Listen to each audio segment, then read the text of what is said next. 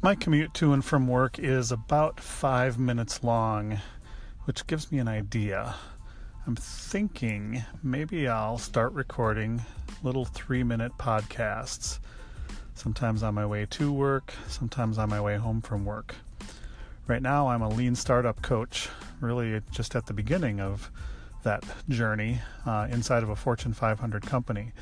Uh, seems like I might have a lot to talk about.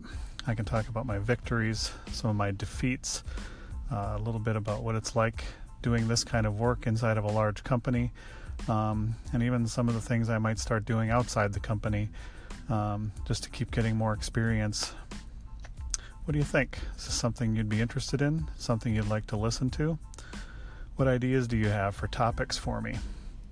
The sky's the limit, so I'm curious would anybody listen?